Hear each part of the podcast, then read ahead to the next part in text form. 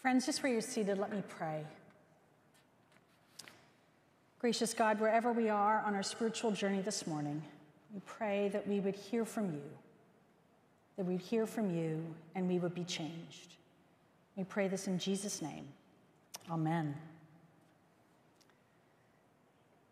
Advertisers know that the quickest way to get their fingers into our wallets is through our eyes.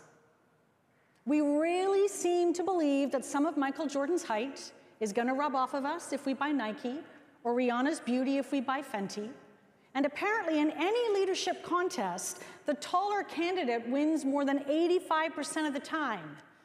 And depending on your political leanings, this will encourage or discourage you that Justin Trudeau is three inches taller than Pierre Poilievre, and Trump claims to be four inches taller than Biden. We've just kicked off a new sermon series called King, spending five weeks looking at the life of King David of Israel and what difference his life makes for ours. How what David did imperfectly, Jesus does perfectly, and what that means for us. And today we heard how after an embarrassing beauty pageant, which had seen his older, taller brothers not chosen, young David is anointed as the future king. And this opening chapter in the incredible life of one of the most important leaders in recorded history reveals a God who plans for us, a God who sees us, and a God who wants to anoint us. Plan, sees, anoints. But especially if you're new this morning or you're spiritually searching, let's uh, quickly remind ourselves of the story. We're in around 1000 BC, and ancient Israel is roughly the contours of modern day Israel, and people were fighting over it back then too. God had planned to choose a king to lead the Israelites, but the Israelites literally said, Cue the whiny voice. But God, we want to choose a king, a king like all the other countries have. All the other moms let me sleep with my phone. And so God relents. And the people choose King Saul, who initially looked like a winner. He came from a wealthy family. You guessed it, he was tall. And apparently, he was the best looking man in all of Israel. But it turned out he was a dud a bad king who enslaved the people and wouldn't obey God. So God was moving on, sending his prophet Samuel to anoint God's choice this time. But Samuel was nervous about getting on board with God's plan, which you can understand, right? Like kings don't like to lose their power, and Samuel was being sent to anoint a new king behind the old king's back. But God, of course, makes a way, giving Samuel a cover the real reason you're going is to anoint the new king that I'm choosing, but tell people that you were there to make a sacrifice to the Lord. So Samuel makes it to a little town called Bethlehem. You may have recently heard about this town. And he invites a man named Jesse and his sons to the sacrifice. Immediately, Jesse is struck by Jesse's oldest boy, Eliab. Maybe he was a wide receiver for Bethlehem High, 6'2, 225 pounds. Samuel probably not alone in his estimation that future was Eliab's middle name. And being the firstborn, it really meant something in this ancient culture. Not only would the firstborn receive his father's blessing, he would get an extra portion of the family inheritance, and of course, he'd become the family patriarch uh, when Jesse died. Well, this is easy, thinks Samuel. Eliab's obviously God's choice. But no, says God, keep the pageant rolling. Up next, Abinadab. Nope, not him either. What's going on here? Jesse must be thinking. My oldest two boys, they're the biggest and the strongest. What gives? Shammah, get up here. After all seven sons are not chosen by God, now Samuel is confused. He looks at Jesse. Are these all your boys? What part of all your sons do I want you to bring to the sacrifice? Don't you understand, Jesse? And so, probably with some embarrassment, Jesse admits, well, yes, okay, there is the youngest, but he's out looking after the sheep. And we need to understand that being a shepherd was just about the lowest form of employment you could find, right? They were considered dirty, they were uneducated. And the fact that this is what David is doing means that his dad didn't think much of his youngest son's abilities or his prospects. And David seems to have been short. Good Lord, honey, what are we going to do with David? Jesse must have said to his wife. And yet God chose the runt of the litter. Young David is anointed with oil as the future king of Israel, while his older brothers try to pick their jaws off the floor.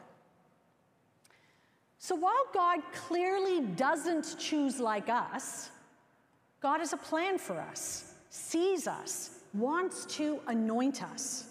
God plans. As Tyler said last week, God had a plan to rescue people from the mess we're making of the world and the mess we make of our own lives, God had a plan right from the get go. A Messiah was going to come, a rescuer, a savior, someone born out of the family tree of King David. And here is one of many prophecies about this wonderful plan.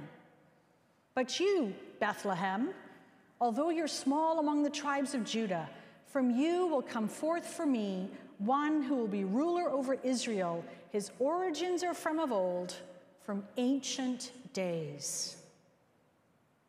God had a plan for young David. And while Jesse had, you know, he kind of pushed David out of the family into the wilderness with the sheep, Jesse had inadvertently pushed David towards God. And in the wild, under the stars at night, the Lord had become his shepherd. And while God had used rejection and wilderness to shape David's heart, God's plan still took years to fully unfold. It was another 15 years until Saul died and David ascended the throne. God had a plan and a purpose for Israel to become the nation that would be a light to the whole world. And God chose the most unexpected boy to move that plan forward and it's that very same God who has a plan and a purpose for you. Hold that thought. That the, that the same God who planned a Messiah from the foundation of the world, a Savior to come out of the house of David, it's the same God who's got a plan for you. Because to understand the plan, we need to look at how God sees. Is this line from our passage today good or bad news? When they came, Samuel looked on Eliab and thought, Surely the Lord's anointed is now before the Lord. But the Lord said to Samuel, Do not look on his appearance or on the height of his stature, because I've rejected him. For the Lord does not see as mortals see. They look on the outward appearance, but the Lord looks on the heart. Is that good news or is it bad news? Well, it probably depends on how attractive you think you are. It's actually both. On the one hand, it's definitely bad news that God sees us in a way that no one else can, right? Like if everything I had ever said or done or didn't say and hadn't said was written on little post it notes and was put all around the sanctuary for you to read, I would be too embarrassed. I couldn't uh, stay in the church with you. And if, and if you put a lot of effort into enhancing your physical attractiveness, it's a bit of a letdown uh, to be told it doesn't matter a hill of beans to what's really important in life. So, a God who sees like no one else, it's kind of bad news. but on the other hand, it's the best news. Because our God sees differently, not on outward appearance and skill, but on what's going on inside here which is why you might have noticed that it seems ironic that after God announces that he doesn't choose based on attractiveness, the text records that David had beautiful eyes and he was handsome. Now, the point here is that ugliness is not God's criteria for good leadership either. The critical contrast God is making is not between physical impressiveness and physical repulsiveness. It's the contrast between physical impressiveness and inner virtue, character.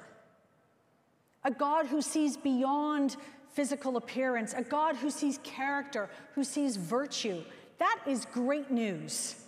Because a God like that won't let us live in denial. We might imagine ourselves to be, you know, fairly good people, haven't robbed a bank lately, but God sees your heart. We might uh, commend ourselves that our anger doesn't uh, spill out into public, or we just keep our jealousy to the nighttime scroll on your phones, or we don't physically act on the lust we have for someone who's not ours. But God sees your heart. You see, God is the one person, the one person who truly sees you for who you are, but then does not reject you. We know, we know that if other people really saw all that was in our hearts, they would reject us as work colleagues, as friends, as spouses. They would. And if we had the ability to see all that was in our own hearts all at the same time, we'd be totally crushed. And it is such a mercy that our, our brains just physiologically don't work like that. But our God sees, and our God still loves. We might feel like no one understands our struggles or our perspective, but God sees your heart. We might carry with us scars and regrets that feel like a ball and chain. When, when you're facing an injustice, or maybe you've been trolled, or you're being misrepresented at work, God sees your heart. God sees you. God does not reject you. And God has a plan for you. And finally, that plan includes us being anointed. Now, using aromatic oil to anoint people, either as a medicine or as a sign of hospitality uh, or a way of signifying a person's status, that's very ancient. It's found in many cultures. When I was 18, I had a gap year and lived in India, and, and several times I'd go over to people's homes and they would touch my head uh, with oil as, as a sign of, of welcome. And King Saul, he was anointed with a, a small flask of oil, but young David, he was anointed with an entire horn. And then we hear how the Spirit of God came mightily upon David.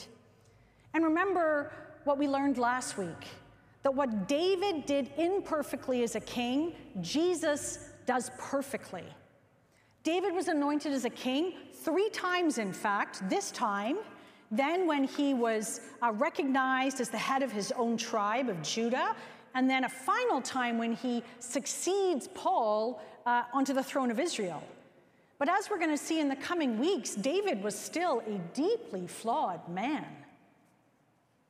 Yet Jesus, the perfect king, was also anointed, anointed with the Holy Spirit at his baptism, anointed by a woman at a dinner party, and then other women, when they took his body off the cross, anointed his body for burial. But it's not just Israel's greatest king, it's not just the savior of the world who gets their status announced through an anointing. People, uh, just like us, who are learning how to follow King Jesus, we are anointed at our baptisms. We're washed with water, and, and you may have been baptized as a child, so you, you don't remember this. But the pastor then takes some, you guessed it, takes some oil and makes the sign of the cross on your head, symbolizing the Spirit of Jesus claiming us. At our baptism, the God who plans, the God who sees, chooses us, not because of our hearts, but in spite of our hearts. In spite of the fact that your heart and mine has both love and hate in it towards God. In spite of the fact that your heart and mine has in it love and hate towards other people. God still chooses and wants to anoint us. And the word Christian means follower of Christ, with Christ meaning, we heard it last week, the anointed one. Remember, Christ is not Jesus' last name, he's Jesus, the anointed one. And at your baptism, you become anointed ones, little Christs, as the famous writer C.S. Lewis said. Tochi, the anointed one. Kent, the anointed one. Ian, the anointed one, filled with the Holy Spirit. And just as Jesus was an offshoot of King David, a direct descendant, so each of us can be offshoots of Jesus. Like we get to be his hands and feet right here in the heart of this great city. You are the anointed one in your home. You're the anointed one at your office. And this promise to be chosen by the God who plans, the God who sees you and still loves you, it's open to everyone. David's seven brothers, and they didn't get chosen, right? They're kind of standing on the sidelines and kind of publicly rejected. But in Jesus, no one needs to be left behind. God has a plan for you. God sees your heart and chooses you in spite of it. And at baptism, God announced us with the power of the Spirit. Now, like young David, uh, you may not understand all the contours of God's plan uh, for many years, but regardless of how old you are, uh, God's plan for you is to every day shape your heart so that you love what God loves. God wants to shape what we desire every day. And that internal work, shaping us to love the things that will bring us hope and peace, that's what the first two of our five ancient spiritual practices, our rhythm of life, that's what they're about here at St. Paul's. Reading the Bible every day, praying every day, shaping our hearts to love what will bring us hope and peace. And Tyler's hosting a workshop on how you can build your own rhythm of life uh, it's on February 7th. Sign up, it's going to be really good. And there is a daily prayer and daily Bible reading guide in the glass atrium. You can also download it on our website. No excuses. If you're spiritually curious, pray today that you would begin to love the things that God loves. If you're already a disciple, pray for the will to put that love into action Pray for the heart of your friends, for your kids. Pray for the hearts of your grandchildren, that God's loves would become our loves. Thanks be to God. Amen.